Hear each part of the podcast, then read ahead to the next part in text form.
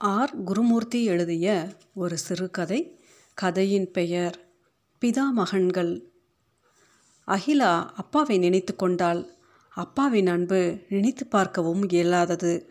அவர் ஒரு நாளும் தன் மனம் கோலவிட்டதில்லை. அது பிரச்சனை இல்லை. தன் மனசில் இருப்பதை தெரிந்துதான் சந்தோஷப்படும்படி அதை முடித்து தருவதில் அவரை மிஞ்ச இன்னொரு அப்பா என்று யாரும் கிடையாது. ஒரு நாள் அப்படித்தான் நடந்தது. வீட்டுக்கு எதிரில் ஒரு பொட்டல் மாதிரி இருக்கும். மார்கழி குளிரில் குடிசைகளில் இருக்கிற சின்ன பையன்கள் குளிரை போக்க குப்பைகளை செத்தைகளை எரிக்கிறதை ஆர்வத்துடன் பார்த்து கொண்டிருப்பது அகிலாவின் பொழுதுபோக்கு. அம்மா நாம கூட அப்படி குளிர் காஞ்சா எப்படி இருக்கும்?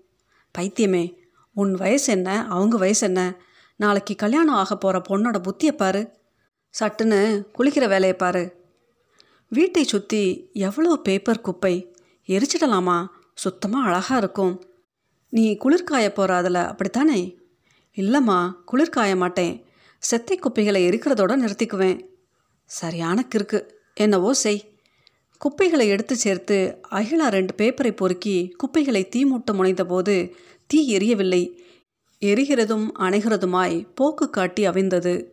அம்மா கொஞ்சம் கெரசின் கொடேன் நெருப்பே பிடிக்கல. ஒரு தீப்பெட்டி முடிஞ்சாச்சு இப்போ கெரசின் ஆக்கும். போடி போய் குளிப்போ. கொஞ்சம் கெரசின் போதுமா ப்ளீஸ்மா கெஞ்சி கூத்தாடி கால் லிட்டர் கெரசின் வாங்கி கொளுத்தியும் தீ பிடிக்கவில்லை. கெரசின் பட்ட இடம் உடன் திபுக் என்று பிடிக்கும். அடுத்த ரெண்டு நிமிடத்தில் அவிந்து போய் நீர் பூத்து கண்ணாமூச்சி காட்டும். பாருமா அந்த சின்ன பசங்க கொளுத்துனா மட்டும் நெருப்பு எரியுது. எனக்கு ராசி பாறேன் எவ்வளவு கெரசின் செலவு? கொஞ்சம் கூட தீப்பிடிக்கலையே உனக்கும் நெருப்புக்கும் விரோதம். அதுதான். பொடி பைத்தியம். போய் பல்ல விளக்கி காஃபி சாப்பிடு. அப்புறம் குளிக்கிற வேலையை பாரு.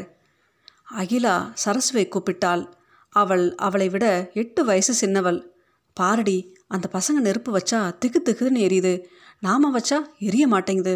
ரொம்ப வருத்தமாக இருக்குது அந்த பசங்க ஏதாவது மந்திரம் போடுவாங்க அக்கா இருக்கும் இருக்கும். நான் பல்ல விளக்கிட்டு வரேன் நாயை கூட்டி போகிற சாக்கில் போய் பார்க்கலாம் என்ன? பல்லை விலக்கி விட்டு பத்து நிமிடம் கழித்து வந்தபோது அகிலா மூட்டியிருந்த தீ குபு குபு என்று பிடித்து எரிந்து கொண்டிருந்தது. பக்கத்தில் அண்ட முடியாமல் கனல் வீசியது தகித்தது. அக்கா பாரேன் எவ்வளோ ஜோராக எரியுது? எந்த மந்திரமும் போடாமலே. ஆமாண்டி ரொம்ப சந்தோஷமாக இருக்குல்ல இதை பார்க்க எரியாத அந்த குப்பையை எரிக்க மந்திரம் போட்டது யார்? என்று ஒரு மணி நேரம் கழித்து தெரிந்தது. ஏங்க அந்த கெரசின் டப்பாவை ஏன் கேஸ்க்கு பக்கத்தில் வச்சிங்க?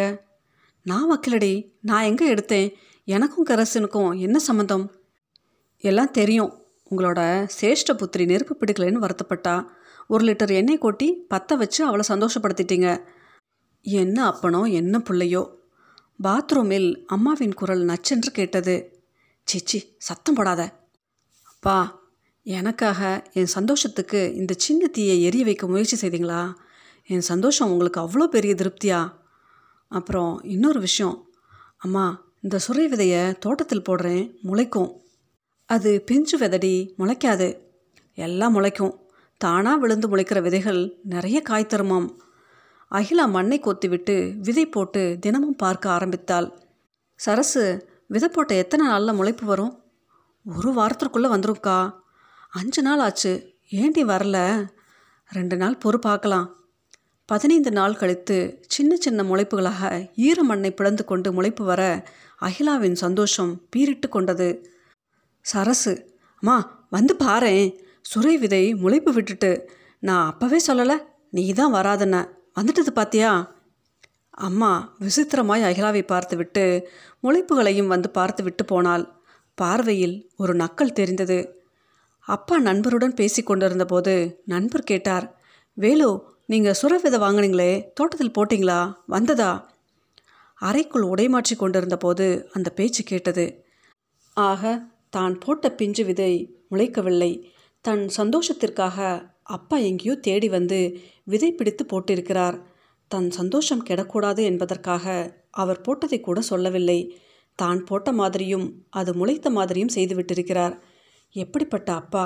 இன்னும் ஒரு ஜென்மம் வந்தாலும் இது மாதிரி ஒரு அப்பா எனக்கு கிடைக்க மாட்டார். ஆனால் கிடைக்க வேண்டும். இப்போது புகுந்த வீட்டில் நடந்திருக்கிறதை நினைத்தால் ஒரு வினாடியில் சக்தி இருந்தால் ஆண் வர்க்கத்தையே நிர்மூலமாக்கிவிட ஆங்காரம் பறக்கிறது. ஆனால் செய்ய முடியாது. அதிலே அப்பா இருப்பார். அவர் மாதிரி நூறாயிரம் அப்பாக்கள் இருக்கலாம்.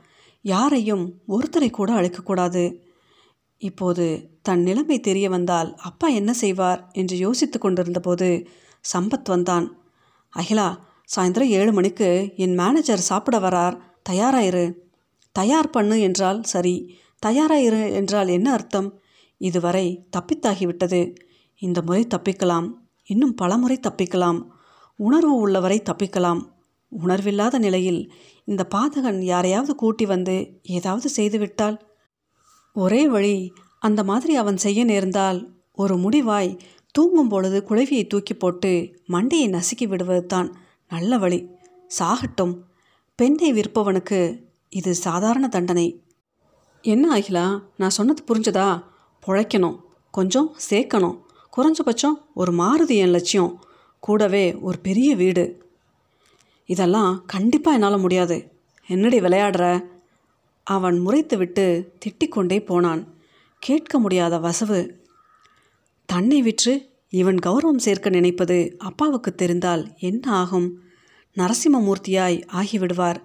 வயிறு கிழிந்து கோரமாகத்தான் இவன் சாக வேண்டி வரும். ஆனால் எவ்வளவு நாள் தாக்கு பிடிக்க முடியாமல் இவன் மனநிலையையும் தன் சூழ்நிலையையும் அம்மாவிடம் லேசாக கோடு காட்டியாகிவிட்டது. ஆனால் அம்மாவுக்கு போகிறது சொன்னதை புரிந்து கொள்ளும் சாமர்த்தியம் இல்லாதவள் ஒரு நாள் அப்பாவுக்கு கோடு காட்ட வேண்டும். அப்பா அம்மாவுக்கு அப்படி லேசாகவாது காதில் போட்டிருக்கிறார்களா தெரியாது. ஆனால் ஒரு நாள் ஒரு செய்தி வந்தது. அந்த செய்தி ஆஃபீஸிலிருந்து ஃபோனாய் வந்தது. ரொம்ப அவசரமாய் அவலமாய் கூட வந்தது. சம்பத் லாரியில் அடிபட்டு விட்டதாய் தகவல் வந்தது. அகிலா சம்பத்தை பார்த்தபோது சம்பத் நடுரோட்டில் உரு தெரியாமல் சிதைந்து கிடந்தான்.